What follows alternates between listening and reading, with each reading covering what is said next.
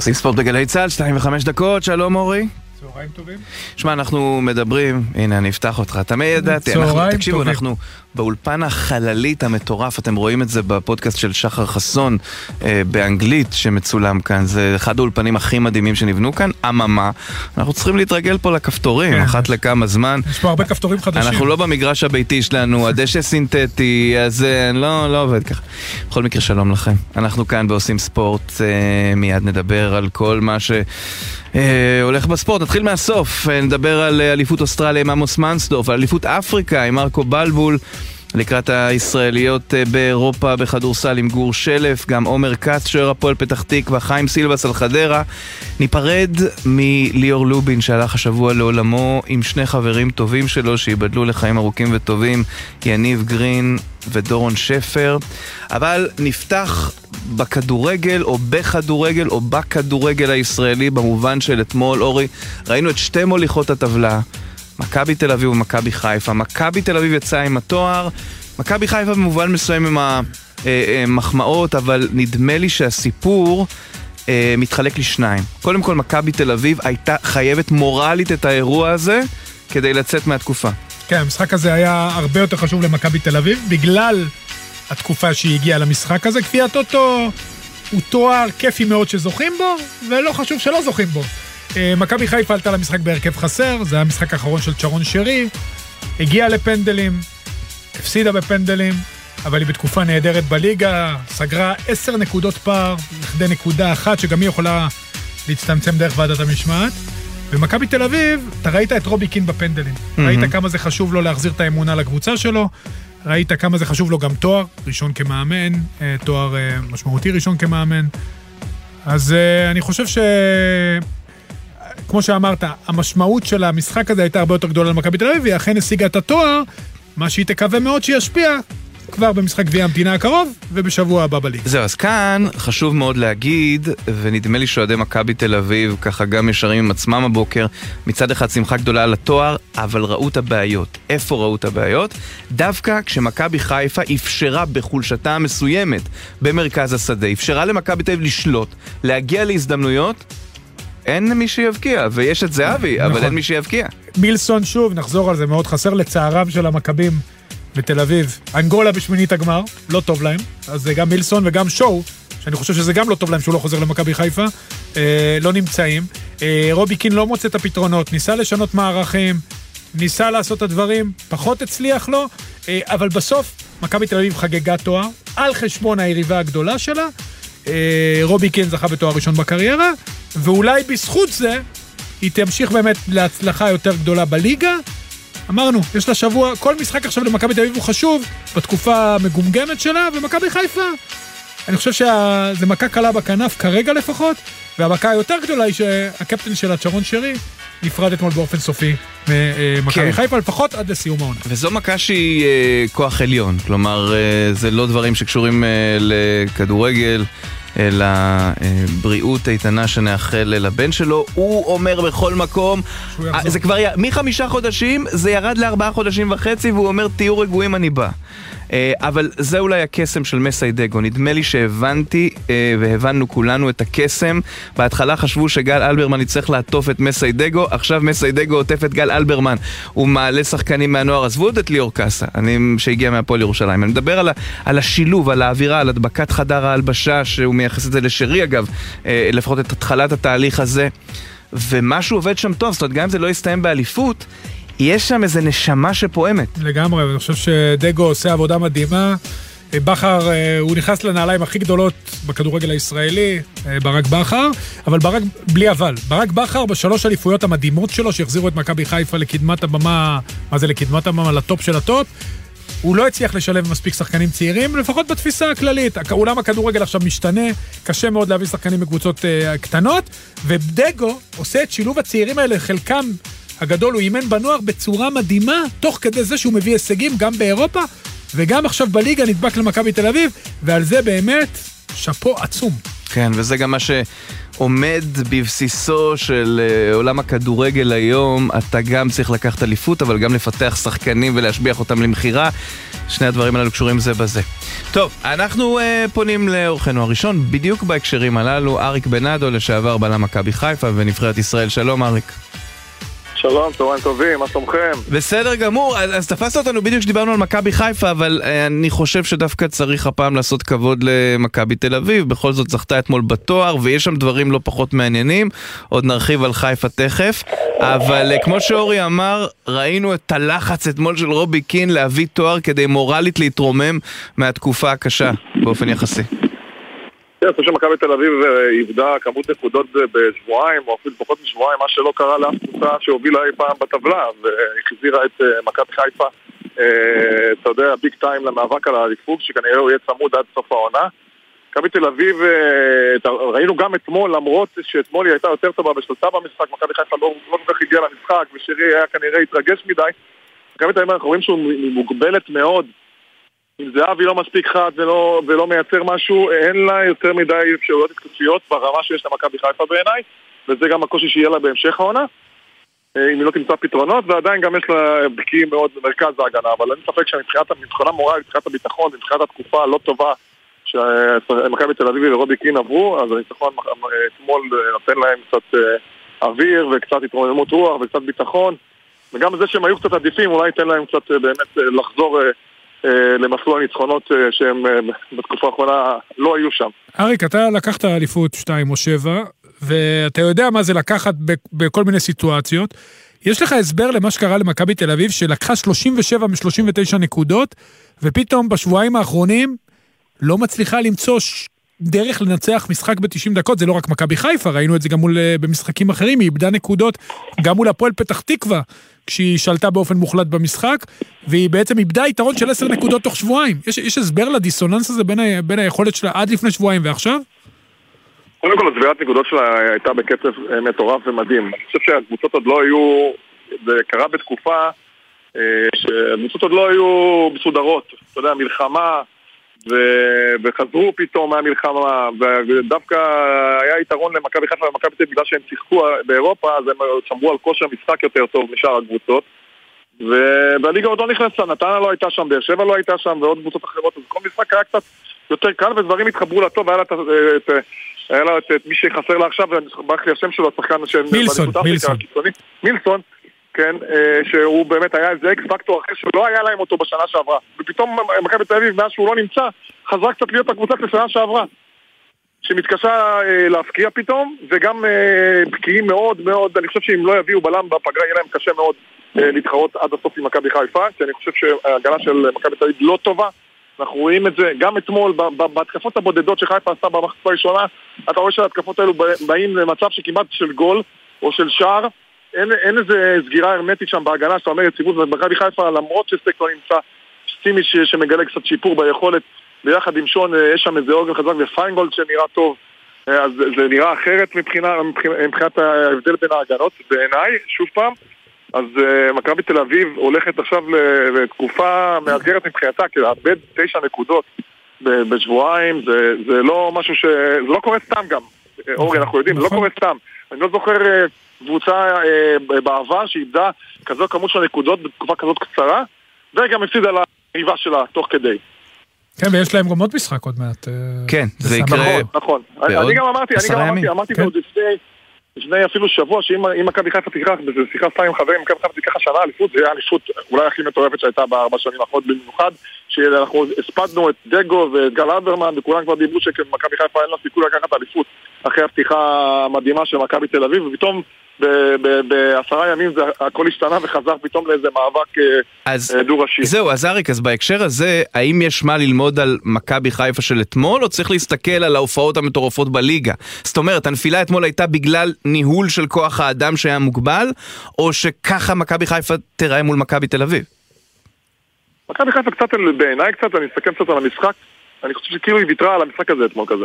זה בא כזה יותר כזה לשרי, משחק פרידה, איפה רפאלו, ואיפה אולי קצת חמד, להכניס את קאסה שהוא שחקן מוכשר בטוח, גם ישר, בלי שעוד הוא היה בעניינים, נראה לי קצת כאילו משהו כזה קצת היה... כאילו אם ניקח ניקח ואם לא ניקח לא ניקח כזה. לא היה זה, ומכבי תל אביב באה, אנחנו התאבדו על המשחק הזה. אנחנו לוקחים את המשחק הזה, לוקחים את המשחק הזה בכל הכוח וזה גם ניכר באיך שהמשחק הזה התפתח בעיניי. אה, מכבי חיפה, אני חושב שהיה לה איזה חבלי לידה בתחילת העונה, מה גם כי עברה לא מעט שינויים מאוד מאוד, אם אצילי הלך וג'וש כהן הלך ומלא שינויים, ונטע לביא שעזב, ואבו שעזב. ופתאום, ופתאום הקבוצה השתנתה, זה כמעט שליש קבוצה של שחקנים שהיו שחקני הרכב, פתאום לא נמצאים, ומצד שני, נכון, מכבי חיפה היום יודעת להביא שחקנים טובים מבחוץ, ויודעת אה, לקחת כל שחקן ישראלי, מה שג'ורדי קטוף עשה למכבי חיפה אה, לפני עשור, אה, מכבי חיפה עושה למכבי תל אביב, נראה לי, בתקופה האחרונה עם צביה סבא, ואם זה קאסה עכשיו שהגיע, ואם זה אולי עכשיו אפילו אה, מדמון, שאולי, אה, אני מאמין שאם ינקה ירצה גם מדמון בסוף נכנס במכבי חיפה. אה, אז בקטע הזה אני חושב שמכבי תל אביב היא קצת מאחורי מכבי חיפה ופתאום אנחנו רואים שחקנים טובים כמו, פי, כמו פיינגולד וכמו חלילי שהוא יוצא דופן בכישרון שלו ורפאלוב שהיו הרבה ספקות אמרו יבוא איזה כושר איזה גיל פתאום מתפוצץ לנו ואנחנו רואים איזה איכויות יש לו ולא סתם היה שיחק בטופ של הכדורגל הבלגי במשך 12 שנה ופתאום אה, מכבי חיפה מתחברת מתחברת ומתחברת ומביאה עוד שחקן ועוד שחקן ולא, ולא חוסכת ומבט הסגל, ויש לה שחקנים הרבה יותר מוכשרים כרגע התקפית ממכבי חיפה, וגם בהגנה. אם אני מסתכל על מכבי חיפה, מבחינתי מכבי חיפה פיבוריטית כרגע לאליפות מול מכבי תל אביב, אה, בסגל הזה, אם אה, מכבי תל אביב לא תעשה חיזוק שניים בחלון העברות. אריק, מה, אתה יודע, ליאור קאס היה עכשיו בכותרות, לדעתי, למעט עכברי כדורגל, מעטים, ואוהדי הפועל ירושלים, מעטים הכירו אותו. אבל זה... אורי, אני אומר לך, לא- אני לא ראיתי אותו משחק עוד, אני מודה, אני מודה ומתוודה. לא ראיתי, אתמול פעם ראשונה. אתמול פעם ראשונה. אני מאמין לך, אני במקרה ראיתי אותו כמה פעמים, גם שמעתי את השם, אבל אני יכול, שוב, אבל אני באמת קצת מעורה במחלקת הנוער, אני, אני, אבל דווקא אני לא רוצה לדבר על ליאור קאסה עצמו, אריק, אני רוצה לדבר על התופעה הזאת של אה, מה שקורה פה. הרי חלילי ברור לכולם שאם הוא לא יעזוב עכשיו, יש לו סעיף שחרור 4 מיליון יורו שזה חינם, ויקחו אותו בקיץ, זה שחקן שיהיה שווה לדעתי דו ספרתי פלוס אה, ביורואים בעוד כמה שנים. אבל אתה רואה שהקבוצות עכשיו נאבקות על ילדים, על נועם בן ארוש מהפועל לחיפה, יופי של מגן. מדברים על שחקנים 2004, 2005, 2006, שקונים אותם בסכומים גדולים. לאן אתה רואה באמת שהכדורגל שלנו הולך? כי זה שינוי מאוד מאוד גדול במפה של הכדורגל מבחינת הדרך שבה הקבוצות יכולות להביא שחקנים, וכמובן תהיה לזה השפעה גדולה גם על מחלקות הנוער. קודם כל אני חושב שהעבודה, אורי, שעושים במחלקות הנוער בשנים האחרונות בארץ בכלל, אני לא יודע אם ניקח את מכבי חיפה, מכבי תל אביב, פתח תקווה, הפועל תל אביב, נכון. לא יודע, שמשקיעים לא מעט משאבים וכסף ובמאמנים טובים ובטכנולוגיה. גם הפועל ירושלים. וגם הפועל ירושלים, נכון. בכל מקום אנחנו כמעט אין, כמעט אין היום, אה, בוא נגיד, יש, זה, יש כאלו שפחות, כי גם מבחינה תקציבית אין להם את זה, אבל, אבל הרבה מאוד היום קבוצות בליגת העל, יש להם מחלקות נוער מושקעות מאוד. בפיתוח שחקנים. הנבחרת עושה אה, פרויקטים, אה, פרויקטים של מצוינות ופתחו במכמורת מקום מדהים בשביל להשביח שחקנים ואנחנו רואים שצומחים לנו כישרונות טובים. כישרונות טובים, מה שלא לא קרה כבר הרבה מאוד שנים, וראינו את זה באליפות, באליפות העולם לנוער, וראינו את זה עם הנבחרת הצעירה, והיום השחקנים האלו מקרבים ברמות, ואם אתם שחקנים באמת ברמות כמו חלילי שהיה כיכב בנבחרת הנוער ופיינגולד, והם היו טובים שם, ומגיעים באמת לשלבים כאלו גבוהים. אין מצב שאין שם כישרון גולמי שאמור להתפתח להיות שחקן בסופו של דבר איכותי וטוב. אין מצב, אין מצב. ואני חושב שטוב שנותנים, ויש פתאום איזו הבנה שהשחקנים האלו שמצליחים ברמות הגבוהות באירופה, או בנבחרות, יכולים לקבל הזדמנות פה בארץ ולהוכיח את עצמם, אנחנו רואים את זה, אם זה רועי רביבו, ואם זה חלילי, ואם זה, זה פיינגולד. אה, אז, אז אני חושב שטוב שהקבוצות עושות, נותנות באמת את ההזדמנות לשחקנים האלה ונותנות תשומת לב. ככה אני אולי, באמת, בסופו של דבר גם תהיה לנו נבחרת בוגרת, שבסוף, בסוף, בסוף תצליח לעשות, לעשות את מה שכולם רוצים כן. ולעלות לזה טורניר גבוה, אבל יש הרבה מאוד כישרונות צעירים מאוד בכדורגל הישראלי, וזה קורה, והיום הורים משקיעים בילדים שלהם, ואנחנו יודעים כמה... אורי, אורי, אורי מביא את הילד שלו מגיל קטן כבר לאימונים נכון, אישיים. נכון. ועוד הרבה מאוד אחרים, לא, ועוד הרבה מאוד אחרים, לא רק אורי, אני אומר, אז... וזה אולי גם מצמיח מאמנים, אריק, כי כדי לדעת לאמן שחקני נוער שאתה מעלה לבוגרים, נכון. אתה צריך מאמן שיודע לגעת בשחקני נוער. נכון, ואני חושב שגם המאמן הישראלי יודע להתפתח, הוא יודע, היום יש ידע, בוא נגיד, לפני 20 שנה לא ידענו, גיורא שפיגל הביא קו 4 של אריק יוסקי בשנת 92, אה, מקלטת וידאו כזו שנכנסת לוידאו, היום כל, כל מאמן צעיר בן 20 יכול להיכנס לאינטרנט ולראות את גרדיולה ולראות את קלובה ולראות זה ולקרוא ולהבין ול, וללמוד ו, ולחקור ולעשות. פעם לא היה את המידע הזה, את הידע הזה, כאילו היום יש, הידע הוא חשוף לכולם ומי שקצת חרוץ וקצת אה, אינטליגנט יודע להתפתח ויודע להתקדם ויודע ללמוד ויכול להתפתח למאמן טוב אבל יפה. הכל באמת קם ונופל על המאמין שלנו, מאמינים כן. טובים, יהיו לנו גם שחקנים מסכים. אריק בנאדו. תודה אריק, תודה אריק. שדיברת איתנו. תודה רבה. עכשיו ניפרד מליאור לובין. בגיל 46 הוא הלך לעולמו ממחלת הסרטן, הובא למנוחות ביום שני השבוע.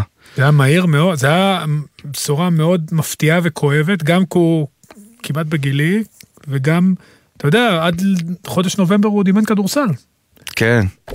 אתה יודע, זה, זה מעניין, אח שלי שצייר ממני בארבע שנים, 38, אומר גדלנו עליו, והוא רק בן 46, ו, וליאור, אולי לא היה הכדורסלן הישראלי הטוב בכל הזמנים, אבל באמת גדלנו עליו, הוא היה נוכח. הוא היה נוכח. הייתה לו נוכחות, הייתה לו אישיות. בין כשחקן, בין אחרי זה בתפקידים מקצועיים, ואנחנו רוצים לדבר על זה עם שניים. יניב גרין, שלום. אהלן. יניב, אתה שיחקת עם אה, ליאור בפועל תל אביב, ואפילו כבר תחתיו בגליל עליון. ודורון שפר, שלום דורון. שלום וברכה. אתה שיחקת עם ליאור במכבי תל אביב, באמת תראו כמה תחנות וכמה תחנות מפוארות. לא, וגם כדורסל זה ביצה קטנה, אתה יודע, בסוף מכירים כולם את כולם, אה, אני מניח כן. שבשבילם האבדה היא הזאת זה כמו לאבד, אתה יודע, אח. לאבד משפחה, כן. כן. יניב, בוא, בוא נתחיל איתך, ספר לנו על ליאור. אז ליאור, כמו שאמרת, הוא די, אה, די התחיל איתי את הקריירה. בעצם אני חושב שאולי אה, פריצה שלי בכדורסל הייתה איתו בהפועל תל אביב. אה, הייתה לנו עונה גם אישית אה, וגם קבוצתית נפלאה. אה, אחר כך נפגשתי איתו במהלך הקריירה בנבחרת ישראל, כמעט כל קיץ היינו ביחד. ודי, ודי סגרתי איתו מעגל, הוא פרש, אני עוד המשכתי לשחק, וסגרתי איתו מעגל בגליל גלבוע, שהוא בעצם היה המאמן שלי. וגם שם עשינו עונה מופלאה עם אה, הליגה הבלקנית שהצלחנו לקחת. אה, היה לי ממש כיף, ממש כיף לשחק תחתיו. דורון, יש לך משהו לספר עליו, אתה יודע, שהוא קצת מעבר לליאור שהכירו דרך הספורט?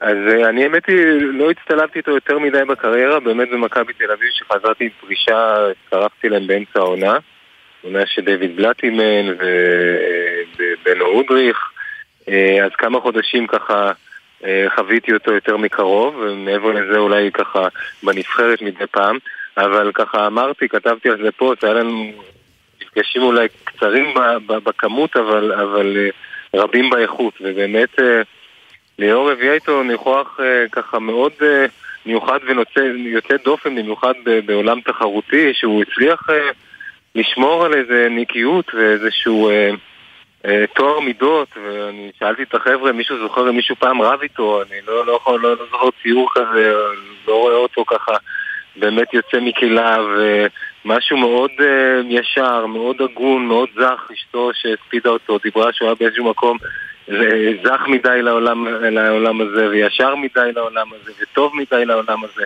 וכנראה רצו אותו קרוב למעלה, שם, שם בשמיים, אבל באמת במובן הזה, כמה שהוא היה שחקן מוכשר, וזה אנחנו יודעים, ומאמן מצליח, נראה שהמידות הטובות והנעלות שלו הן מהירות עוד הרבה יותר. יניב, ציינת שהוא היה גם, בעצם שיחקת איתו ביחד, ואחר כך הוא הפך למאמן שלך. איך היה, אתה יודע, זה לא מעבר שהוא כל כך פשוט, איך, אה, איך בעצם אתה מתאר את המעבר, איך אה, היה המעבר הזה מבחינתך, מבחינתו? מבחינתי להפך, זה היה, זה היה איזשהו בונוס לקבל מאמן שגם שיחק איתי uh, בעבר, ואני מכיר אותו והוא מכיר אותי, גם uh, מבחינת היכולות שלי הוא מכיר אותי ויודע מה אני יודע לתת. Uh, והיה לי, היה לי פשוט תענוג צרוף לשחק, זה היה תחתיו, תחת ברק פלג שהיה, שאימן איתו. וכן, היה לי הרבה מאוד חוויות עם ליאור. הרבה מאוד חוויות. יש לך איזה חוויה שהיא. בדיוק, יש לך איזה חוויה שהיא, אתה יודע, דווקא מחוץ למגרש הייתי הולך, שהיא זכורה במיוחד, שאתה תיקח אותה, אה, יש לי המון המון חוויות עם ליאור. אה, משהו שתמיד היה חוזר על עצמו. פעם, יש את אה, ליאור, ה- כמו שדורון אמר, האיש המשכיל והאיכותי והנעים הליכות וזה, ומצד שני יש את ליאור השטוטניק, הציני, שזה בדרך כלל היה קורה יותר על המגרש.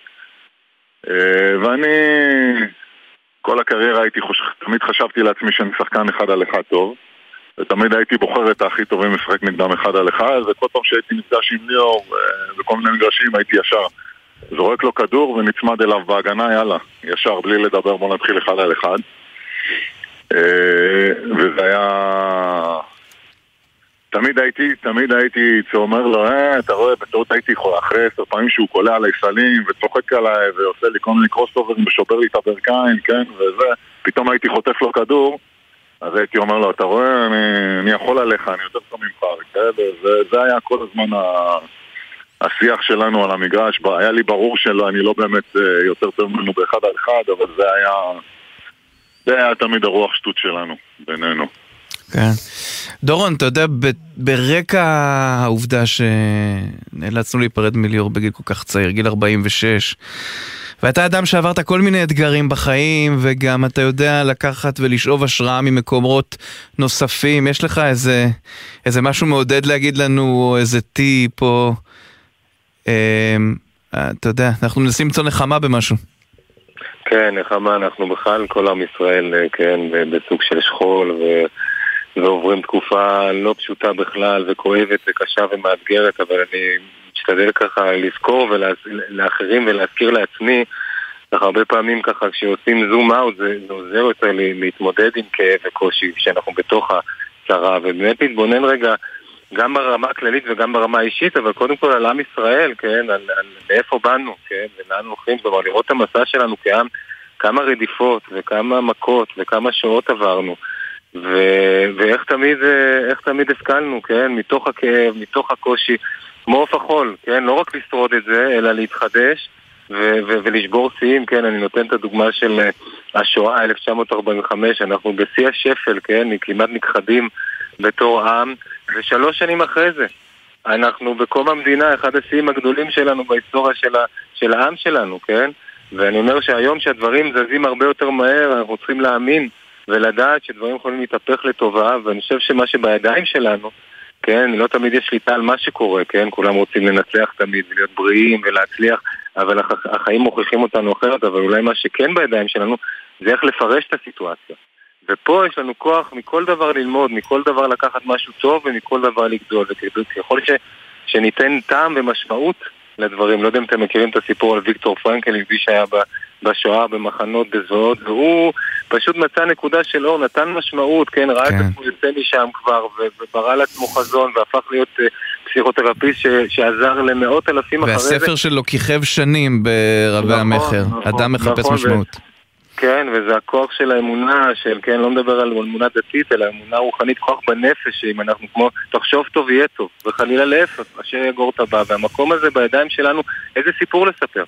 כן, ומה לחשוב, ובזה אנחנו זורעים זרעים שיכולים להפך כל קללה לברכה וכל צרה לסוכה. אפשר לראות את זה ברמה האישית, שבן אדם, כן, בכדורסל מינוס 20 וחצי, ואם אנחנו נתייאש, ודאי שאין לנו סיכוי, ואם אנחנו נחפש טוב ונאמין, אז ודאי שיש סיכוי להפך את המשחק, והספורט מוכיח את זה יותר, יותר מכל דבר אחר. כנ"ל לגבי ניסיונות ברמה האישית של של, אה, של בריאות, וכנ"ל לגבי אבל, שאנשים עוברים אה, משברים ומכות וניסיונות לא קלים ומוצאים כוחות ודרך האמונה ודרך המחשבה הטובה, לא רק לשרוד את זה, אלא להמשיך עם הכאב למרות, ולמרות הקושי, אנחנו לא באים לייפות את המציאות ולשבור שיאים. אני חושב שליאור הוא גם דוגמה אישית לזה, כן? שגם בסיפור שלו אה, עבר ניסיונות, ואיפה שתמיד אני, אני רואה ברקע, אני רואה את החיוך שלו.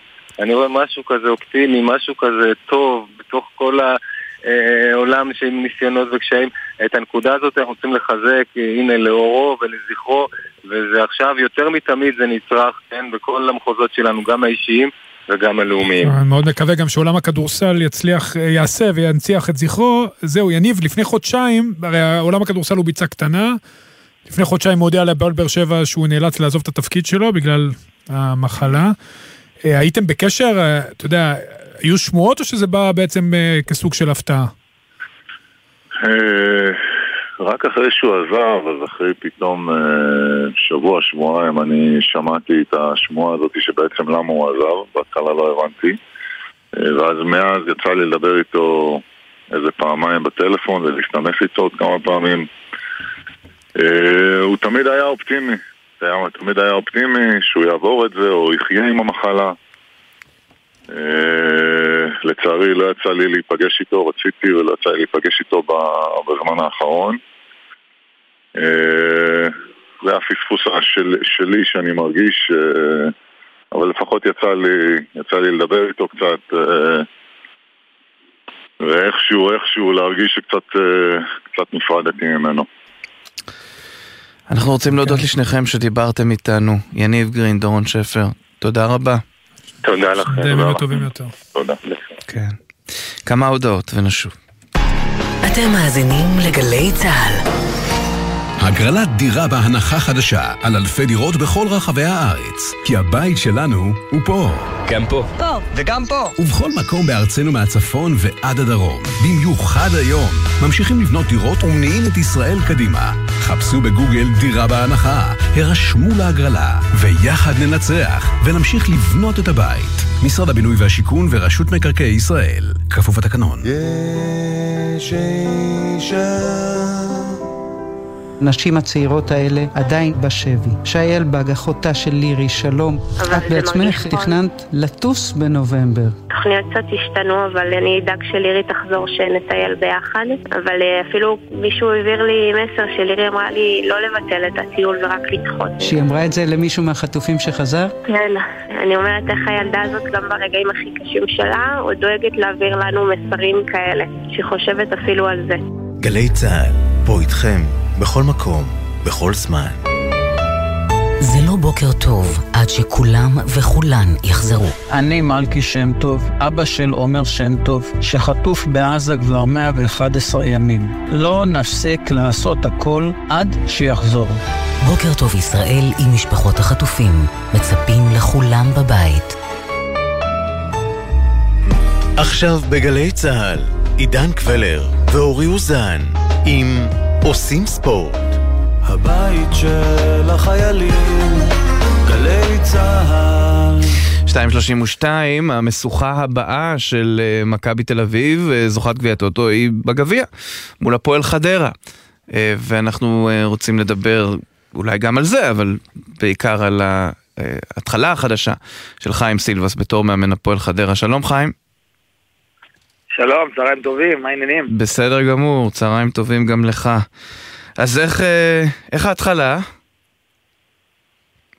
בסדר, ככה למים העמוקים, אתה יודע, בדרך כלל להתחיל, זה תמיד כיף להתחיל כמו שנקרא מההתחלה, זה לבנות ומחנה אימונים וכאלה, אבל אתה נזרק לתוך הדבר הזה, ישר המשחקים, אז אתה מתאים את עצמך, מסתגל, משפר תוך כדי תנועה.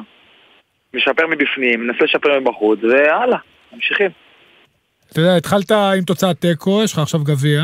איך, איך בכלל, כשהגעת לקבוצה, מה, חיים, מה קיבלת שם? מה ראית שלא ידעת עליו קודם? ומה ראית שצריך לעשות כדי שהקודם ישתנה ליותר מוצלח עכשיו? תראה, קודם כל, קודם כל, שלום אורי. מה קורה לך? זה אחד. זה הכי חשוב. כן, כן.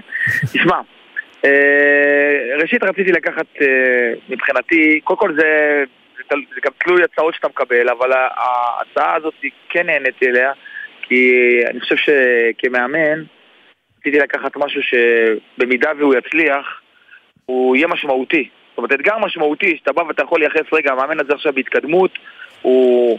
אני יכול להיכנס פה למועדון שאני יכול להיות בו גם תקופה יותר ארוכה, להטביע את חותמי, שיראו את העבודה שלך, כי בשנים האחרונות, או בשנתיים, שלוש האחרונות, זזתי יותר מדי מקבוצה לקבוצה, וזה פחות, נג, נגעתי בתוצאות, אבל פחות הצלחתי לשים את, את חותמי, ואני חושב שזה די פגע בי ברמה אישית. עכשיו, לגבי הקבוצה עצמה, קבוצה, אה, אני לא רואה אותה פחות טובה מש, משאר הקבוצות בתחתית, זה אחד. שתיים, דיברנו עם ההנהלה ואני מדברים בו בדיוק באותה, באותה שפה ויודעים בדיוק שצריך לחזק את הקבוצה הזו בשלושה ארבעה שחקנים ולהפוך אותה טיפה כי מה שניסו פה לא הצליח קודם. עכשיו זה כבר, אתה יודע, זה כבר עניין של אם אתה תצליח או לא תצליח להביא את השחקנים אבל כן מקצים לזה משאבים. ואני גם מאמין מאוד בנגיעה שלי וביכולת שלי יחד עם הצוות שלי לשפר מתוך הקבוצה ולהפוך אותה לקבוצה יותר חזקה כזו שכן יכולה להישאר בליגה. זהו, אז דיברת על הצוות, דיברת על הצוות חיים, בחרת בחנן ממן, שזה קודם כל אני באופן אישי מאוד אוהב אותו. אה, ניסיון. ספר לי קצת על הבחירה, למה דווקא הוא, אתה גם אימנת אותו. תדמיין, תדמיין שנייה, תדמיין שנייה, רגע, חנן אני, אני. יכול לדמיין, אבל אני לא יודע אם המאזינים יכולים. לדמיין, אז אני רוצה שתעזור להם. אז כל- אני חושב ש... אז זהו, אז אני חושב שכל אחד יכול לדמיין, שאתה לוקח בן אדם כזה שנגע בכל ה... בכל המקומות, ב... ב... בכל הרמות, ב... לפחות במדינה שלנו, ראה את כל חדרי ההלבשה, שחק עם כל סוגי השחקנים. אה, פנטזיונר נקרא לזה ככה, בסטייל משחק שלו. ואני, ואני בקריירה שלי, אני חושב שכמאמן אני כן יודע לעשות דברים ובתקופת לחץ מסוימת אני יכול להיות די מקובל לפעמים, או די אה, תקוע על מה שאני מכיר, ואני חושב שכל מאמן אה, ששומע את זה יכול להבין מה שאני אומר עכשיו. וכשיש לידך מישהו שיכול לצאת קצת מהקופסה, להגיד דברים אחרים, לראות את הדברים טיפה אחרת, בטח עם הניסיון שלו, אה, כשחקן כדורגל, בעיניי זה פוטנציאל נהדר. אה, ברור שהפרקטיקה והדברים ה... שבסופו של דבר אה, תלויים בניסיון, אין לו אותם כרגע, אבל אם היה לו גם את זה וגם את זה, אז אני מניח שהוא כבר היה במקומות אה, יותר גבוהים מהפועל חדרה. מבחינתי אני חושב שזאת הזדמנות טובה גם לי לשדרג את עצמי וגם אה, לתת כניסה קלה לעולם הזה לחנן. ובטח ובטח, אני חושב שהפועל חדרה זכתה זה מגניב. באיש מקצוע נהדר. לא, זה כן. מגניב גם כן. שאתה הלכת לכיוון הזה, ו- ועוד משהו שמגניב, תראה, חדרה אולי לא במצב אידיאלי מבחינת מיקום בטבלה, אבל לפחות מבחינת הדיבור והבאז, יש לך את אחד הלהיטים של הליגה. היום זה לא כמו פעם שהיה להיט אחד, יש כל מיני להיטים, אבל אין ספק שאלעד מדמון הוא אחד מהם. ואני רוצה, ש... תראה, ברור, שאתה, ברור שאתה לא מתעסק במשאים ומתנים ולא כאלה, אבל בוא נדבר על הערך המוסף, על המקצועית. אני מניח שלא היית רוצה לראות אותו הולך, לא לבית"ר ירושלים ובטח לא לקבוצות אחרות. לא, ברור, ש...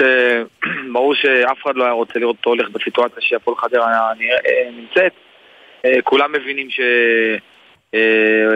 שמדמון עושה את הפריצה שלו ואנחנו... וכולם גאים בו ואני גם רואה את האיכות, אה, את האיכות שלו באימונים והוא הוא בהחלט אה, שחקן שראוי לעשות את הקפיצה שלו. אני חושב שהוא צריך להשלים את המדרגה הראשונה שהוא עובר עכשיו. אה, באופן אה, עקרוני יש לנו הסכמה לי ולהנהלה, כמובן שבסוף הכל תלוי. אתה יודע, יכול להיות פתאום ליברפול בא ורוצה לקחת שחקן, אז אין לנו הרבה מה לעשות, אבל בדרך כלל הרעיון והמתווה הוא כזה שכל מכירה שלו תהיה תלויה בזה שהוא נשאר לפחות עד סוף השנה ואז עובר. נשמע גם הגיוני, אני חושב שגם לקבוצות זה יכול להיות הגיוני, כי הוא שחקן שכן צריך להשלים את המדרגה הראשונה הזאת שהוא הוא חווה בליגת העל וב-level הזה. וזהו, ועל זה אנחנו בונים. אם בסופו של דבר אה, חלילה, מבחינתי חלילה, אבל מבחינתו אני אני גם נשמח בשבילו, אבל אם חלילה הוא יצטרך לעזוב מאיזושהי סיבה, למרות שזה לא משהו שעל הפרק בכלל, אז אנחנו נצטרך להתמודד, אבל כרגע אה, הוא, הוא אחד מהנשקים החזקים של הפועל חדרה, והפועל חדרה לא מתכוונת לוותר על שירותיו השנה. חיים, אתה נכנסת לעניינים במשחק מאוד מאוד חשוב מול יריבה לתחתית, ישירה לתחתית אשדוד. המשחק הבא שלך נכון. גביע לא פשוט, ואז יש לך עוד משחק עונה, מול מכבי פתח תקווה. ישר נכנסת לקלחת, אתה יודע, וזה משחקים אה, על שש נקודות. כן, בדיוק. נכון, זה בדיוק אה, מה שאמרתי בהתחלה, נכנסתי ישר למים העמוקים נקרא לזה ככה, ואני אני, אני לא רואה את זה, אני מבין את זה כמו שאתה מבין את זה, אבל אני, אני לא יכול כמאמן לראות את זה ככה, כי יש עוד אה, מספיק מחזורים עד הסוף, ואתה יודע, אתה יכול לעשות פתיחה גרועה מאוד, ואז לנצח שלושה משחקים ברצף בפלייאוף התחתון ולהישאר בליגה, והפוך. אתה יכול לעשות איזושהי ריצה נחמדה עכשיו, ואז פתאום בפלייאוף התחתון אה, לפקשש בכמה, בכמה הזדמנויות, ואז פתאום עוד פעם מסתבך. אה, בסוף זה איזושהי דרך מסוימת שאני חייב לבוא ולתת, אה, לחזק את הקבוצה, לחזק את ה-DNA שלה, להפוך אותה לקבוצה שהיא קבוצה שהיא עם תעודת זהות, היא קבוצה שהיא מסוגלת לבוא ויש לה סטנדרט אה, הופעה, אה, יכולה לנצח, יכולה להפסיד, יכולה לעשות תיקו, אין בעיה, אבל קבוצה כזאת שבאה ותחרותית ויש לה תוכנית לבוא ולנצח או לצאת עם הנקודות בכל משחק ו- ולראות איפה זה ישים אותך בסופו של דבר. אם אני אבוא בכל משחק על מחשבה שזה שש נקודות ו- וסוף העולם, אז uh, הכל פה יהיה ככה הישרדותי מוקדם מדי. צריך לבוא ולנסות uh, לעשות את הדברים, כמובן בהבנה שהמלחמות הן מלחמות תחתית. ומה שצריך בשביל זה, הם מבינים. טוב, רק לסיום, אולי בכל זאת על האתגר הקרוב ביותר, הגביע, מכבי תל אביב. בסך כן. הכל, אה, חדרה הסתדרה עם מכבי תל אביב במשחק הקודם, בליגה. אה, איך אתה רואה את אה, יחסי הכוחות עכשיו? תשמע, אני לא, אני לא בא פה ועכשיו אה, ישנה את אה, סדרי בראשית. יחסי הכוחות- די ברורים לכולם, אבל אה, שחקן כדורגל וקבוצת כדורגל, אה, מתברך, הברכה שלה זה ההזדמנות אה, לעלות על המגרש ולשפר כל הזמן עמדות ולשפר כל הזמן מעמד גם ברמה האישית וגם ברמה הקבוצתית. ואין פריבילגיה לשום אה, קבוצת כדורגל, בטח לא הפועל חדרה. אה, לוותר מראש על איזשהו משחק, מכבי תל אביב, אה, אנחנו נבוא למשחק ביום ראשון, נעשה את הכל כדי לעבור שלב. אה, נקווה מאוד שנתפוס את מכבי תל אביב ביום קצת פחות טוב, ואנחנו נהיה ביום יותר טוב, ומשם נמשיך הלאה. חיים סילבס, תודה רבה, שיהיה בהצלחה. יאללה, בכיף. תודה, ביי. ואחרי שחיצה תיקו עם מכבי תל אביב, הפועל פתח תקווה רוצה לחזק את הסגל לקראת המשך העונה. אני לא בטוח שנעסוק דווקא בחיזוקים, לא. אלא באחד דווקא באזור החזקים. חזק, בדיוק. כן, כן. עומר כץ הוא שוער הפועל פתח תקווה. שלום עומר. אהלן, מה נשמע חברים? בסדר גמור. ספר לנו קצת על האווירה, על ה... אני מניח שתיקו עם מכבי תל אביב הוא משהו שמאוד מחזק בעונה כזאת שהיא אה, רצופת, אה, כמו רכבת הרים. לגמרי, לגמרי, זה היה באמת אה, משחק אה, ממש חשוב עבורנו, גם בגלל כל התקופה האחרונה, גם עם איך שהגענו למשחק הזה עם כל כך הרבה חיסורים ושחקנים ששיחקו בפעם הראשונה. אה, ובהרכב שלא שיחקנו עוד השנה, אז זה היה ככה, נקודת הפתיחה לא הייתה כל כך טובה, ולסיים ככה עם נקודה כזאת חשובה, שנותנת הרבה אוויר להמשך, זה היה באמת אה, מאוד מאוד חשוב עבורנו ועבור הביטחון שלנו, ואנחנו רוצים למנף את זה כבר קדימה. עומר, בוא נדבר עליך ברמה האישית. חוץ מזה שאימנתי אותו טיפה בנוער של מכבי. אה, טוב, הגילוי נאות זה חשוב. חשוב מאוד, כן, אני מאוד אוהב אותו. אה, אתה בעונת פריצה בליגת העל מבחינתך. הייתה לך פציעה קטנה, שדרך אגב רק הדגישה כמה אתה חשוב לקבוצה. זה בעיניי, אני אמרתי לו. אהה. אה, אבל ברמה האישית, איך אתה מרגיש? אתה יודע, אתה שוער ראשון בליגת העל. אה, זה באמת הזדמנות גדולה, אתה יודע, לתקוע יתד ואפילו להתקדם קדימה. כן, לגמרי, חיכיתי לזה המון המון זמן לעונה הזאת. כבר בניתי, כבר עשיתי חמש עונות בליגה הלאומית, שנה אחת אה, גם הייתי במכבי תל אביב שוער שלישי, אז ככה שבניתי את זה נורא בהדרגה, למרות שאני עוד צעיר, כן, אבל uh, עדיין בהדרגה. Uh, ומאוד חיכיתי לזה, מאוד חיכיתי להזדמנות, ממש בינתיים נהנה מכל רגע. למרות שזה באמת עונה מורכבת וקשה במיוחד לעולה חדשה, בשנה ראשונה זה באמת עונה הישרדותית כזאת, אבל בסדר, זה חלק מהעניין. אבל באמת ברמה האישית מאוד נהנה, כיף לי, חיכיתי לזה, מאוד רוצה להתקדם ולהמשיך להשתפר. חושב שיש לי עוד הרבה לאן להתקדם, ובאמת, שוב, לסיכום העניין, נהנה מאוד עד עכשיו. תגידי, איך זה ההבדל? הרי בלאומית הייתם קבוצה צמרת. קבוצה שתוקפת כן. יותר, סופגת פחות, מבקיעה יותר. ופה אתה בדיוק בסיטואציה הפוכה לגמרי. אתה, אתה לא השוער שצריך לעצור שתי עצירות ולהחזיק את הקבוצה במשחק, אתה שוער כמו מול מכבי, ששם שבע עצירות, אתה צריך להיות כל הזמן ערני ודרוך, רוב הזמן תוקפים אותך. ספר לי קצת על ההבדלים מבחינתך. נכון, אתה צודק לגמרי, זה קצת אה, סגנון משחק שונה, אבל באמת בשנה הראשונה שהגעתי להפועל פתח תקווה זאת הייתה עונת ירידה לליגה א', שנגמרה בסוף בליגה הלאומית, אבל זאת הייתה עונת ירידה. וזה כן עונה שהייתה שבאמת אה, תקפו אותי הרבה, וזה לא משהו שהוא חדש לי. אני חושב שגם באיזשהו מקום זה יותר קל לשוער, כי כשאתה נמצא בקבוצה גדולה ותוקפים אותך פעם, פעמיים במשחק, אתה צריך להיות מרוכז בהרבה רגעים מתים. כאן, במשחקים שלנו, אני נמצא במשחק כל הזמן, אז אני כל הזמן ערני ודרוך, ויודע ששנייה של חוסר ריכוז יכולה באמת אה, להוביל לספיגת שער. אה, אני אוהב את זה, זה מעניין, זה הרבה יותר, אה, גם אני הרבה יותר רואים אותי ואני יותר נחשף. כן, הייתי שמח שלא היו מגיעים אליי ולא היינו מקבלים שערים, אבל גם אם מגיעים אליי אני מקבל או לקבל שערים, זה טיפה יותר מורכב, אבל משתדלים לעשות את המקסימום. ועומר, איך אתה מעריך את הסיכויים שלכם? תשמע, אתם בסוף אה, שלוש-ארבע קבוצות מתחרות על אה, בעצם לא להיות בין שתי המקומות האחרונים. עכשיו גם תקופת העברות, קבוצות חלקן מתחזקות יותר, חלקן פחות. איך אתה מעריך את הסיכוי שלכם עד לסיום העונה? כי מול מכבי תל אביב בהרכב מאוד מאוד חסר, עוד הצלחתם להוציא נקודה שלפעמים שווה יותר, אז איך זה יכול להשפיע על המשך הדרך שלכם, על המשך מאבק ההישרדות? נכון, אתה צודק, הליגה מאוד מאוד צפופה, באמת, אני חושב גם, דיברת על ארבע קבוצות, אבל באמת תוציא את הקבוצות הגדולות, מכבי תל אביב, מכבי חיפה, באר שבע, אנחנו רואים שכל קבוצה יכולה להוציא תוצאה טובה בכל משחק, אז ככה ש... אבל אתם, מה שמדהים שאתם נגד כל אחת מהן כן הוצאתם נקודות. אתה צודק, דווקא נגד הקבוצות בסדר גודל שלנו, דווקא איבדנו את הנקודות, שזה משהו שאנחנו נהיה חייבים לשפר ולשנות בסיבוב הבא, כי אחרת זה באמת אה, יקשה עלינו מאוד להישאר בליגה. אבל באמת אני חושב שאנחנו צריכים רגע להתייצב, זה קצת מצחיק להגיד להתייצב כבר בחודש ינואר, שאנחנו לקראת יותר לקראת סוף העונה מאשר אה, תחילת העונה, רגע להתייצב על ההרכב שלנו, באמת. שהפצועים יחזרו, אני בטוח שהיום הגיע אלינו גם אה, בלם זר חדש, אני בטוח שיעזור לנו ניקו ובאמת עם הרכש של ינואר רגע לי- לייצב פה איזה הרכב שירוץ במשחקים ואני בטוח שבסגל מלא אנחנו שווים הרבה יותר נקודות וגם יכולת הרבה יותר טובה ממה שהראינו עד עכשיו. אז שוב, אני אומר, הוכחנו נגד מכבי תל אביב שגם עם הרבה חיסורים ובאמת שחקנים שלא שיחקו כל כך השנה, הראו באמת שיש פה, בוא נגיד, אופי מאוד מאוד חזק, וזה באמת, אנחנו שואבים מזה המון המון ביטחון להמשך, המון ביטחון. יפה, אה, וגם ראינו שכדור שלכם כיכב אתמול כן. אצל מכבי תל אביב. הצוות, צוות הסושיאל שלהם עובד יפה, איך הוא כן. זיהה את זה יפה, כן, חדים כן. מאוד. תראה, מה, מה שבטוח, וזה דבר, ואורי ואני דיברנו על זה בהקשר של קבוצות אחרות אגב, אבל ברגע שיש אה, חדר הלבשה ושחקנים משחקים בשביל מאמן, גם כשלא הולך, אז אה, זה בסוף איכשהו יעבוד, ואנחנו מבינים שזה המצב גם בהפועל פתח תקווה, נכון אורי? זאת אומרת, יש שם הרבה מאוד כוחות חיוביים, רק צריך... כן, זה נראה רק חיובי, רק צריך, אתה יודע, את כן. העונה הזאת להישאר, כמו. הפועל ירושלים דרך אגב, נכון. די מזכיר, די מזכיר. תודה, עומר, עומר כץ. תודה, עומר, בהצלחה גדולה. תודה רבה, תודה. טוב, אנחנו לאפריקה הרחוקה. אה, אמנם זמביה אה, הודחה, אבל בכל זאת מעניין לשמוע חוויות ממרקו בלבול, עוזר מאמן נבחרת זמביה, עוזר של אברהם גרנט. שלום מרקו. אהלן, צהריים טובים עידן, אורי. תודה שאתה איתנו. אה, ספר קצת חוויות, איך אתה מסכם את האירוע? תשמע, קודם כל אני חושב שהיה טורניר מבחינת ארגון, חוויה אדירה. פשוט מגרשים טובים, facility, קהל, כמו טורניר גדול, כמו שהייתי רואה מבחוץ, לא מבפנים כאיש מקצוע, וחווה מונדיאל או טורניר אה, יורו, משהו מאוד דומה. אה, עם כל העניין של להיות יום יום עסוק בתחום המקצועי, אה, פשוט חוויה אדירה. כן, מרקו, אתם בסוף סיימתם את הבית המוקדם במקום השלישי, אנחנו יודעים שארבע משש מקום שלישי עולות, אבל רק עם שתי נקודות.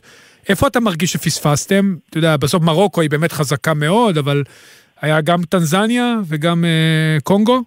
איפה, איפה התפספסה לכם העלייה? תשמע, קודם כל אה, ידענו שעל הנייר אה, מרוקו, כמו שאמרת, אה, וקונגו הרבה הרבה יותר חזקות. שחקנים כמעט מכל הליגות הבכירות באירופה, ושנצטרך באמת להיות במיטבנו כדי להפיל שלב. התחלנו טוב את הטורניר מול קונגו, שהיא הייתה גם יותר טובה במשחק, אבל הצלחנו להוציא נקודה חשובה מאוד. ואז הגענו לטנזניה, שאנחנו על הנייר טיפה יותר טובים מהם, וכן היינו צריכים לנצח את המשחק הזה. אה, בחצי הראשון אה, שחקנו לא טוב, לא, לא היינו במשחק בכלל, הם היו יותר טובים, אבל אה, מטעות שיפוט קיבלנו כרטיס אדום, שפגענו בנו מאוד. וזהו, אני חושב שבמשחק הזה, כשהיינו צריכים לנצח אותו כדי להפיל שלב, אפילו מהמקום השני בצורה די קלה, אפילו הייתי אומר, והמשחק עם מרוקו לא היה נחשב, שם אה, לצערי לא ניצחנו, ובקונגו ובמרוקו עלו לשלב הבא. מרקו, ספר לי קצת על האליפות עצמה. אליפות אפריקה, אתה יודע, זה לא יורו. אה, זה אליפות, אתה יודע, עם המון המון שחקנים שכבר משחקים באירופה מצד אחד, מצד שני המון שחקנים אתלטיים, אתה יודע, פחות איכותיים מצד שני, הבדלי רמות די גדולים בין הנבחרות. ספר לי בעצם על, האליפות עצמה, האתגרים בה, על האיכויות שלה, לאלה שפה פחות מכירים את היבשת השחורה. יש פה כמעט אה, 240 משהו כזה, תפוסתי במספר המדויק, אה, שחקנים שמשחקים באירופה, אה, 58 מצרפת נדמה לי, אז יש 58 גם מאנגליה, איטליה, זאת אומרת שהרבה מאוד שחקנים טובים, הרבה מאוד כוכבים, כמו שאמרת, כולם פה אתלטים, כולם פיזיים, כולם מהירים, אה, בוא נאמר שהקבוצות הקטנות צמצמו את הפערים בצורה מדהימה, הרבה בזכות הטקטיקה, בזכות ארגון יותר טוב. ואני לא הייתי פה באליפויות אפריקה הקודמות, אבל כולם פה אומרים, כל אלה שהיו, אומרים שהכל התקדם פה בצורה מדהימה, מבחינת תנאים, פסיליטי, אנחנו נמצאים במלון מצוין, יש פה אווירה מעולה, ו... תגיד, איך היה... פשוט טורניר מצוין, גם ברמת הכדורגל, גם ברמת השערים, גם ברמת... בכל, בכל פרמטר, הטורניר עד עכשיו מעולה. תגיד, אה, מרקו, איך היה אה, המפגש מול מרוקו, אולי במובן היותר אה, אמוציונלי? כלומר, זה מצד אחד מדינה שיש לנו איתם הסכמים ברורים והכל בחוץ, אבל עדיין, אנחנו שמענו שלאברהם היה איזה חיבוק עם זייש, כן. והיה מרגש. אתה התרשמת גם שיש איזשהו משהו מיוחד? קודם כל היינו במרקש לפני כחודשיים, שיחקנו שם משחק, ובאמת התקבלנו בצורה יפה, והרגשנו שם מאוד אה, בטוחים. וגם אתמול במשחק אני חושב שהתעסקנו יותר בצד המקצועי, ובסוף כמובן ששחקנים שהכירו את אברהם, חלקם הוא אימן, חלקם הוא הביא אפילו לצ'לסי, אז הם אה, ניגשו אליו, והוא אדם מאוד מוכר פה.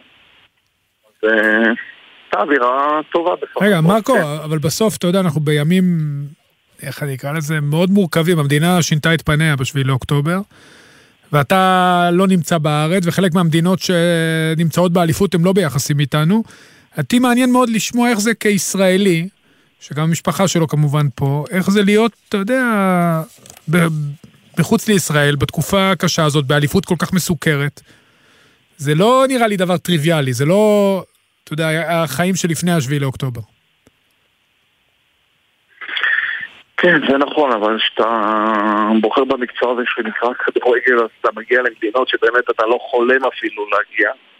והיינו במדינה מוסלמית שנקרא קומור, והיינו בתקופה מאוד מאוד קשה במרוקו, שאנחנו יודעים שהיא מדינה אה, שיש בה הרבה מאוד אפילו, אתה יודע, של נגד ישראל, אבל זה חלק מהמקצוע, ו... לא, האמת שלא הרגשתי פחד, לא הרגשתי שום דבר מהבחינה הזאתי. ובכל מקום אנחנו מנסים להסביר את הצד של ישראל בכל, בכל הזדמנות, אה, על הזכות שלה להגן על עצמה, על הזכות שלה להילחם. אה, נכון שזה לא, לא הרבה, זה רק טיפה, אבל אנחנו תמיד מנסים מפה, קשה מאוד להיות מרוכז אה, בכדורגל, הראש שלך בישראל. זה פחות, כמה, כמה שאפשר, כן? אתה מנסה להתרכז בכדורגל, אבל זה מאוד קשה. אה, זהו, מנסים בכל כן. מקום אה, לייצג את המדינה בכבוד. ו... אז באמת, מרקו, מה מבחינתך, שלנו, אפילו- שזה באמת טיפה בים. מה מבחינתך כן. הצעד הבא? אתה נשאר עם אברהם בנבחרת אה, זמביה, או אולי חוזר לארץ, אולי אירופה? קודם כל יש לי חוזה שמסתיים בחודש הבא. והאמת שאתה יודע, כדורגל אנחנו אף פעם לא יודעים, הוא מאוד דינמי, דברים משתנים מפה לפה, לא חשבתי שאני אגיע לכל כך הרבה מדינות בחו"ל. אחת המטרות שהצבתי לעצמי שהתחלתי לאמן ב-2006, זה באמת לחוות כמה שיותר ולאמן בחו"ל גם.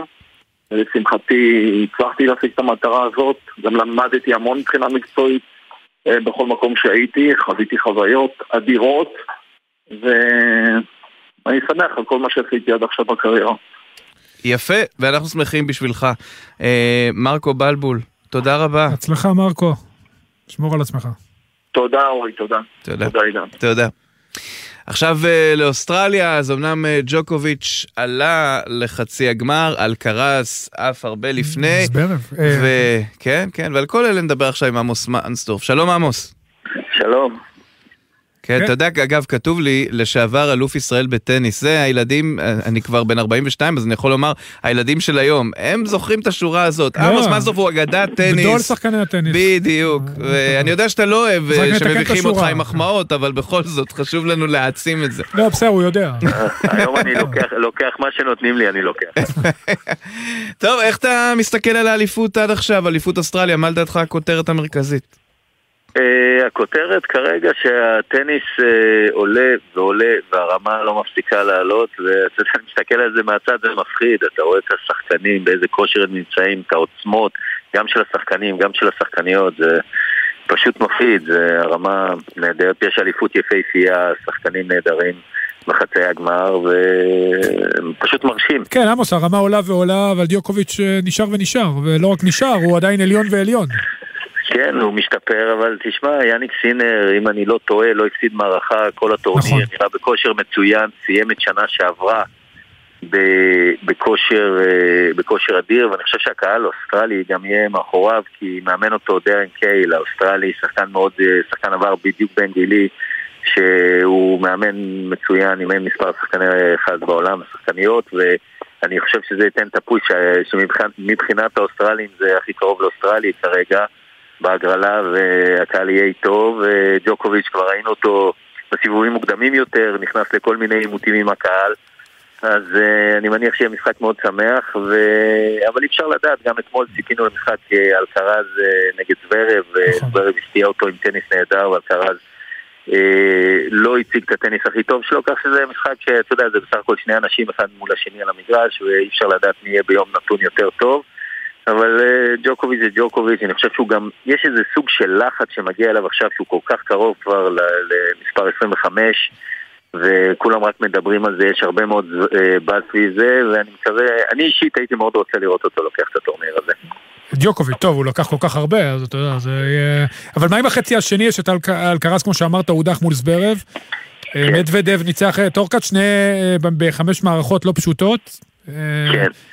אה, תשמע, שם זוורב כרגע נראה בכושר יותר טוב, אבל אה, מדוודב שחקן חכם מאוד, שחקן אה, מתיש מאוד, וצריך לזכור גם שזוורב עשה שני משחקים, אתמול הוא שיחק אה, ארבע מערכות אה, ארוכות וקשות, אבל לפני זה אלו שני משחקים כבר של חמש מערכות בטורניר, הוא נמצא הרבה מאוד שעות על המגרש. כך שאף פעם אי אפשר לדעת מתי הקיר הזה, העייפות הזו שאתה מגיע ופתאום אה, אתה נשאר חסר אנרגיה. מקווה מאוד שזה לא יקרה לו, אבל אה, זה משחק שמבחינתי הוא 50-50, פתוח לגמרי. מי שיגיע וימצא את הפתרון ביום יותר טוב, אה, אם זוורב יגיש כמו שהוא הגיש נגד, נגד אלקרז, יהיה קשה מאוד. הוא הגיש גם באחוזים גבוהים מאוד, גם חזק מאוד ועוצמתי מאוד, וגם בנקודות הקריטיות הגיש נהדר אתמול. בוא נעבור לנשים. בוא נעבור לנשים. אה, סבלנקה נראית כרגע עליונה, היא אה, הדיחה את גוף. אתה רואה מישהו ש... אתה רואה את- את סצנריו שהיא לא זוכה בטורניר הזה? אה, אני לא ראיתי מה, מה היה בחצי גמר השני, לדעתי שיחקו עכשיו, או אולי עדיין... ז'נג, ז'נג ניצחה את... אה, שיין ניצחה, כן. כן, אני לא כל כך מכיר את השחקנית הזו, היא שחקנית צעירה חדשה. אבל סבלנקה גם מבחינה פיזית היא נראית פשוט מעל המשחק כרגע. היא, נראתה מפחיד היום, היא נראית מאוד מאוד אגרסיבית, והיא נראית, אה, אה, היא, נראית שהיא היא עברה כבר את ה... הורידה את הקוף מהגב מה שנקרא, היא כבר זכתה בגרנד סלאמים, היא כבר מספר אחת בעולם הייתה אז, כך שהיא היא יותר, יכולה לבוא יותר רגועה והיא לומדת לנהל את עצמה יותר טוב במעמדים הגדולים. והיום התגברה על משוכה לא קלה, לדעתי, אם אני זוכר נכון, הפסידה לגוף בגמר של ה-US Open וניצחה אותה היום. במשחק אה, יצא לי לראות קצת קצת מהמשחק הזה והיא נראתה ממש טוב בקטעים שראיתי מאוד אגרסיבית ולא הלכה לאיבוד גם כשהייתה בפיגור ואני אני מאמין שהיא כרגע היא הפייבוריטית. יפה, עמוס מנסדורף, תודה רבה. תודה עמוס. תודה לכם. דרך אגב, הטורניר הזה מצולם מדהים. כן. מדהים, כן. באמת. טכנולוגיה מטורפת, ואנחנו רואים את זה, חכה תראה מה יהיה באולימפיאדה, היינו בתדרוך. וואי, לפני שבוע בוועד האולימפי עשו תדרוך של אה, שירות השידור האולימפי, אתה לא מבין, זה הולך להיות כל כך סינמטי, כן, כל כך קולנועי, שעדיף להישאר בבית. אני אומר לך, אורי, בטלוויזיה זה הכי כיף. לא בטוח, אבל... אם תוכל לנסוע, תיסע, אני ממליץ. בוא נראה. אה, תראה, אה, אז השיר ברקע הוא לא תקלה, הוא באמת אוסטרליה, אוסטרליה בלוז של איפה הילד, ואנחנו נפרדים כאן על רקע השיר הזה. העורך שלנו גיא אדלר, המפיקים מתן קסלמן, איתן מעלל ואיתן מוזס, על הביצוע הטכני אלה מוטולה. עורך הדיגיטל הוא רן לוי, מיד אחרינו בן וקובי פראג', אורי אוזן, עידן קבלר, שבת שלום אורי. תחזירו אותם הביתה, שבת שלום. אמן. הם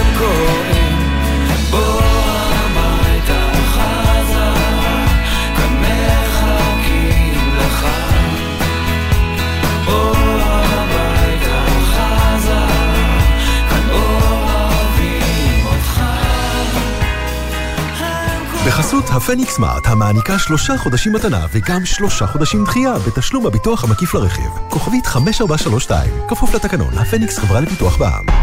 אתם מאזינים לגלי צה"ל. מי שבירך אבותינו אברהם, יצחק ויעקב, הוא יברך את חיילי צבא ההגנה לישראל, העומדים על משמר ארצנו וערי אלוהינו, מגבול הלבנון ועד מדבר מצרים, ומן הים הגדול עד לבוא הערבה, ביבשה, באוויר ובים. ייתן אדוני את אויבינו הקמים עלינו ניגפים לפניהם.